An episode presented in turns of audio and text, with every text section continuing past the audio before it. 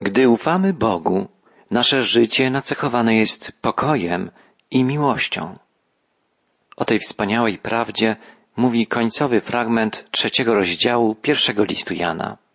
Czytamy tu od wiersza 18. Dzieci, nie miłujmy słowem ani językiem, ale czynem i prawdą. Dzięki temu poznamy, że jesteśmy z prawdy i uspokoimy przed Nim swoje serce. A jeśli nawet serce nas potępia, to Bóg jest większy od naszego serca i wie wszystko. Umiłowani, jeżeli serce nas nie potępia, mamy ufność wobec Boga i o cokolwiek będziemy prosić, otrzymamy od Niego, ponieważ zachowujemy Jego przykazania i czynimy to, co Jemu się podoba. A Jego przykazanie wzywa nas, abyśmy wierzyli w imię Jego Syna, Jezusa Chrystusa, i miłowali się wzajemnie. Serce człowieka jest skłonne do wątpienia. Każdy wrażliwy człowiek zastanawia się czasem, czy naprawdę jest Bożym dzieckiem, czy należy do Boga. Jan proponuje niezwykły sprawdzian. Jest nim po prostu miłość. Jeżeli w naszym sercu czujemy miłość względem bliźniego, możemy być spokojni, że jest w nas Duch Chrystusowy, że to On kształtuje nasze serce. Jan pisze, że uczucie miłości upewnia nas o obecności Ducha Bożego. Nasze serce może nas oskarżać, bo jesteśmy grzesznikami, ale Bóg jest większy niż nasze serce. Co znaczy to wyrażenie? Może ono oznaczać po pierwsze, że skoro nasze serce oskarża nas, a Bóg jest o wiele większy niż nasze serce, to tym bardziej On nas oskarża. Jeżeli jednak takie znaczenie ma ta wypowiedź apostoła Jana, to w atmosferze bojaźni Bożej możemy jedynie powiedzieć: Boże, bądź miłościw mnie grzesznemu. Takie możliwe jest wyjaśnienie tego zwrotu i na pewno jest w jakimś stopniu słuszne, ale niezgodne z całym kontekstem, ponieważ Jan pisze tu o ufności Bogu, a nie o strachu przed Bogiem. Ta niezwykła wypowiedź apostoła Jana powinna być więc tłumaczona inaczej. Nasze serce potępia nas, oskarża. To jest nieuniknione, bo popełniamy grzechy. Ale Bóg jest większy niż nasze serce. On wie wszystko. On zna nie tylko nasze grzechy, widzi nie tylko nasze postępowanie, nasze czyny, słyszy nie tylko nasze słowa, ale zna także nasze intencje, nasze motywacje, nasze pragnienia, tęsknoty, szlachetne uczucia, których nigdy w pełni nie da się wyrazić. Pełna znajomość naszej sytuacji pozwala Bogu współczuć nam, rozumieć nas i przebaczać nam. To pełne poznanie Boże daje nam wielką nadzieję. Wybitny myśliciel chrześcijański Tomasz Kempi powiedział: człowiek widzi uczynek, ale Bóg zna intencje. Człowiek ocenia nas według naszych uczynków, zaś Bóg może sądzić nas według naszych pragnień, naszych motywacji, naszych tęsknot, które nigdy nie zostaną zrealizowane w 100%. Przypomnijmy sobie, jak poświęcając świątynię, Salomon mówił o tym, jak Dawid bardzo pragnął wznieść tę budowlę. Jednak przywilej ten nie został mu dany. Dawid, mój ojciec, zamyślał wprawdzie zbudować przybytek imieniu Pana, Boga Izraela, lecz Pan rzekł do Dawida, mojego ojca: iż zamierzałeś zbudować dom dla imienia mego, postąpiłeś dobrze, tak zamyślając. Przysłowie powiada: zrozumieć wszystko to przebaczyć wszystko. Bóg ocenia nas według najgłębszych pobudek serca. Jeżeli w sercu naszym jest miłość, to bez względu na jej słabość i niedoskonałość możemy odważnie zbliżać się do tronu Jego łaski.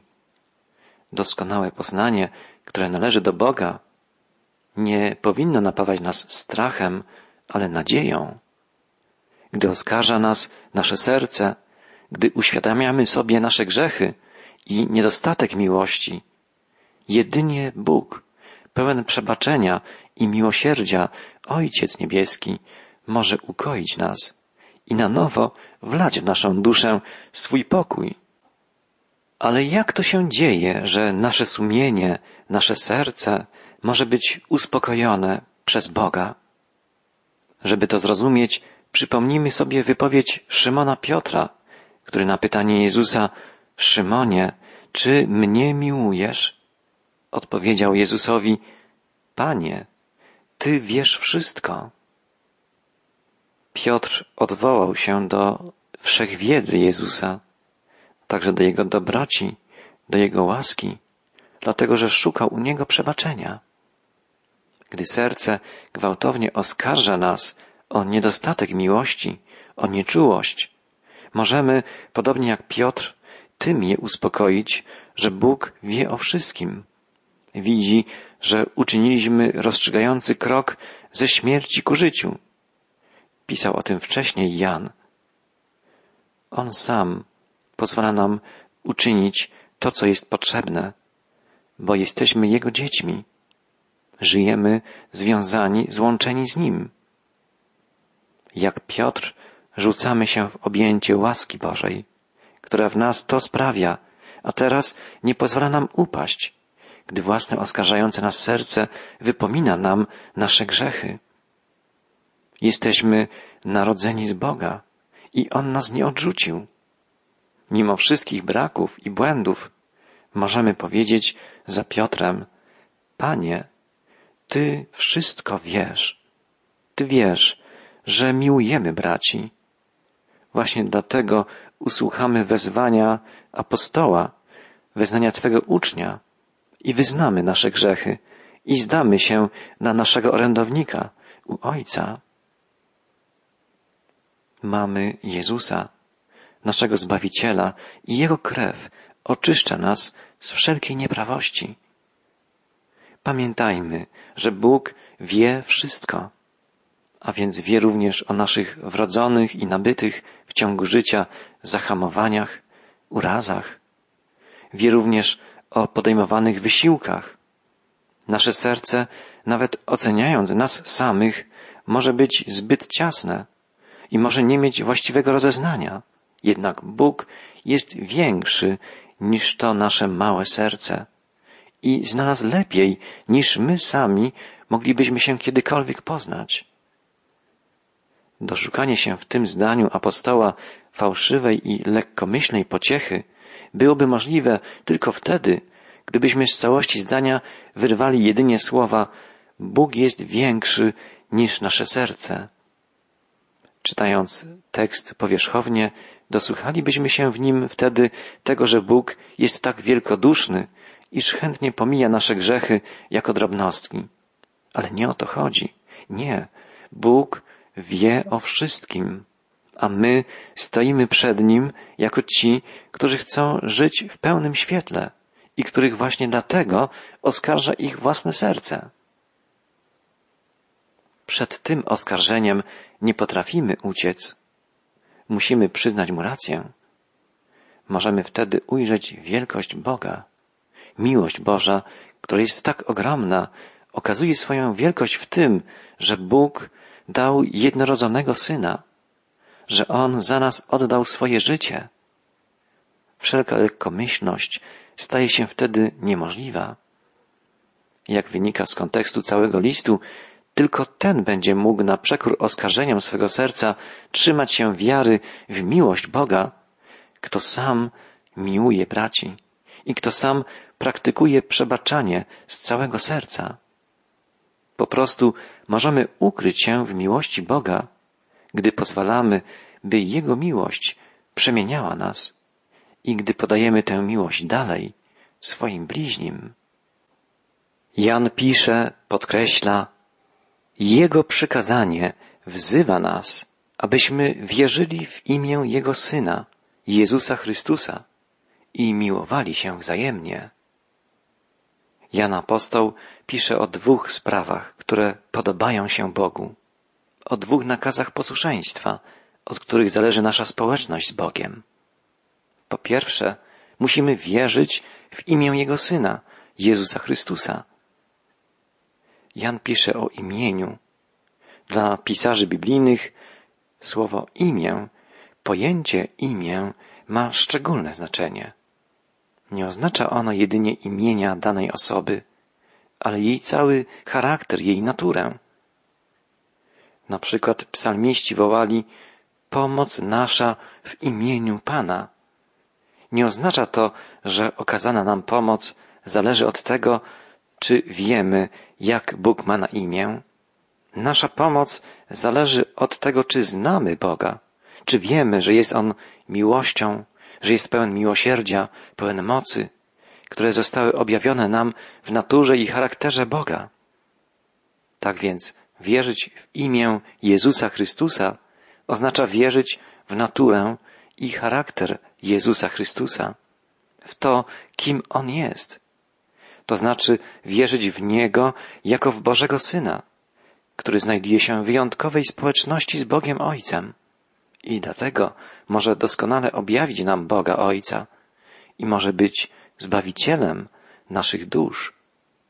Wierzyć w imię Jezusa Chrystusa to przyjąć Go w pełni takim, jakim naprawdę On jest.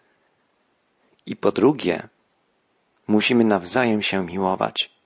To po raz kolejny bardzo mocno podkreśla Jan apostoł.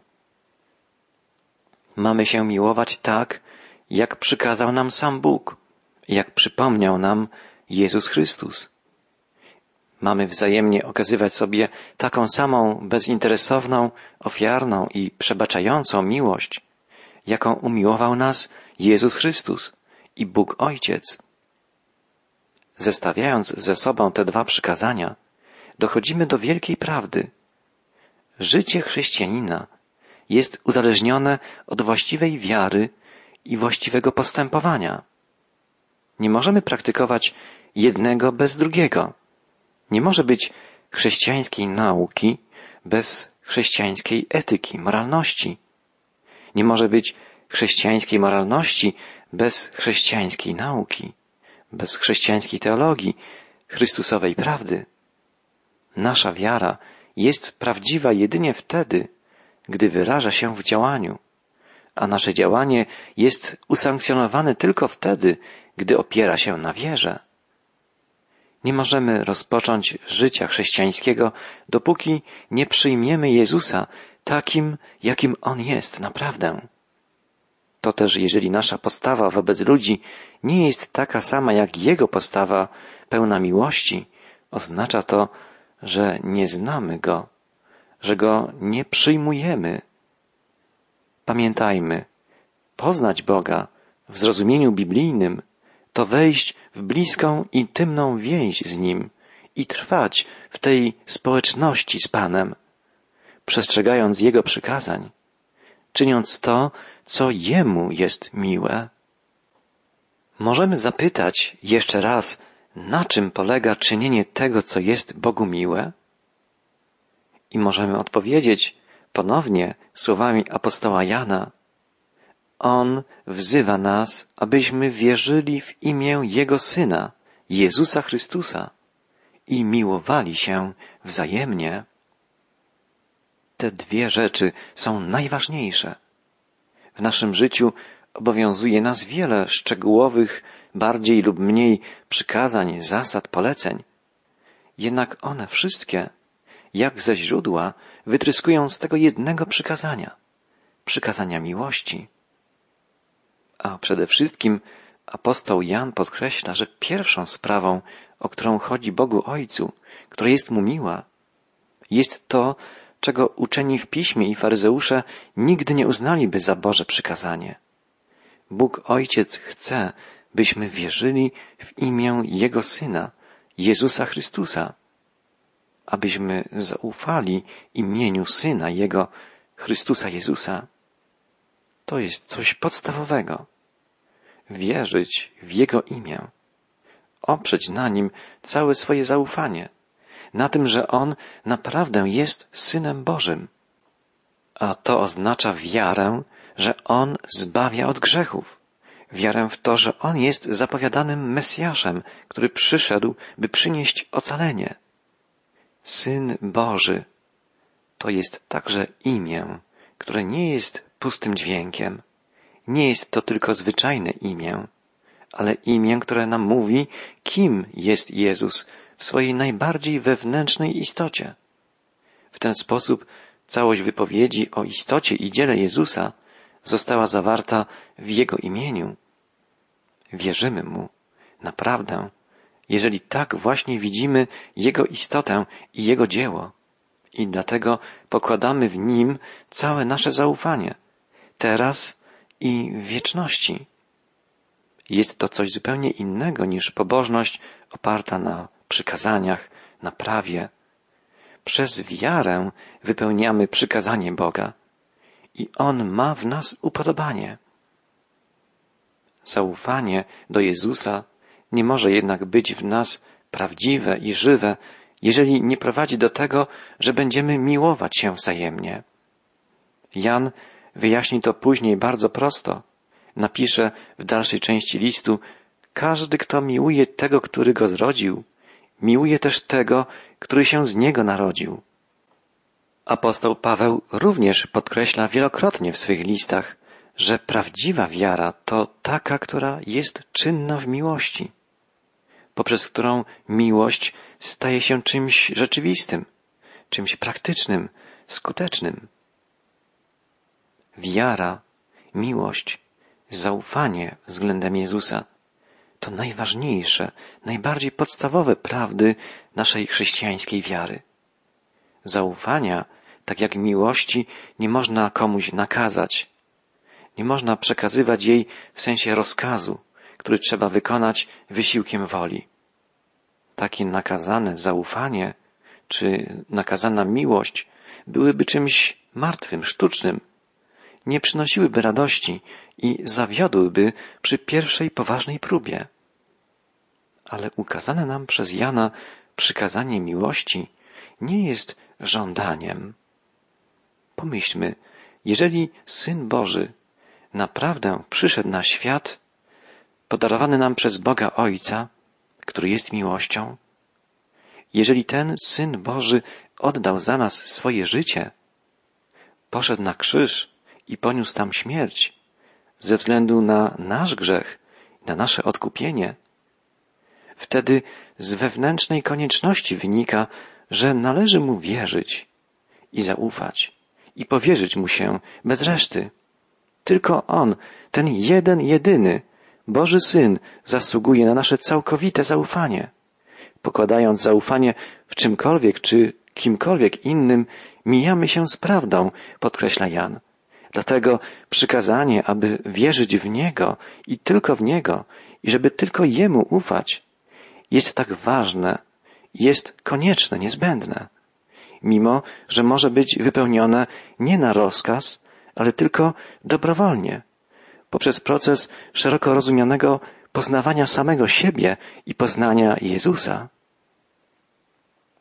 Oczywiście do poznania Jezusa jako Bożego Syna i Zbawiciela nie można dojść na drodze własnych poszukiwań i badań. To poznanie sprawia w nas tylko Duch Święty. On otwiera nam nasze duchowe oczy i ukazuje nam nasz stan, naszą grzeszność i także ukazuje nam Jezusa. Duch Święty sprawia, że rozumiemy Ewangelię i przyjmujemy Chrystusa, a wtedy nasze serca zostają odnowione i wypełnione Jego miłością. Posłuchajmy, co pisze Jan apostoł na koniec. Czytamy w ostatnim wierszu 3 rozdziału 1 jego listu tak. Ten, kto przestrzega Jego przykazań, pozostaje w Bogu, a Bóg w nim. To zaś, że pozostaje On w nas, poznajemy po Duchu, którego nam dał. Jan wskazuje na koniec na Ducha Świętego, Ducha Bożego. przekazuje nam wspaniałą obietnicę. Kto przestrzega przykazań Jego, mieszka w Bogu.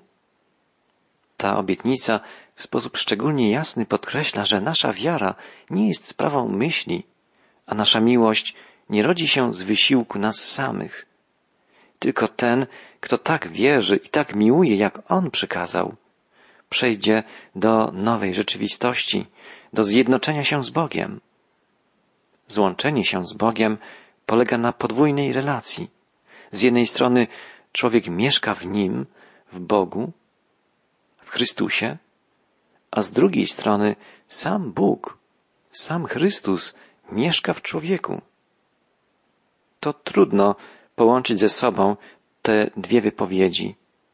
Wydaje się to wbrew logice, ale ludzka logika traci tu swoją ważność. O tym, że Bóg mieszka w nas, a my mieszkamy w Bogu, piszą wszyscy apostołowie. Sam Bóg w Chrystusie mieszka w człowieku wierzącym. Czy to może być prawdą?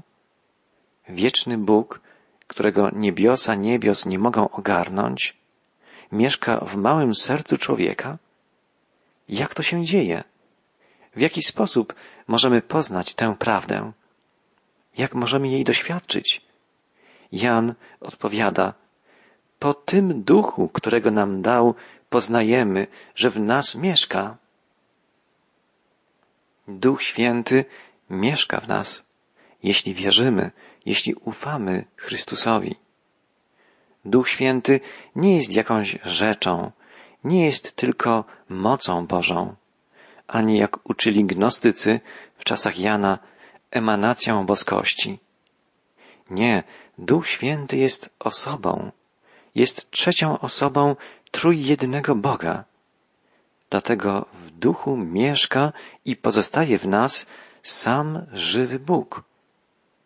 Oczywiście jest to nadzwyczajna rzecz, jest to cud Boży. Pomyślmy, jakie to wspaniałe. Darowany nam został Duch Święty.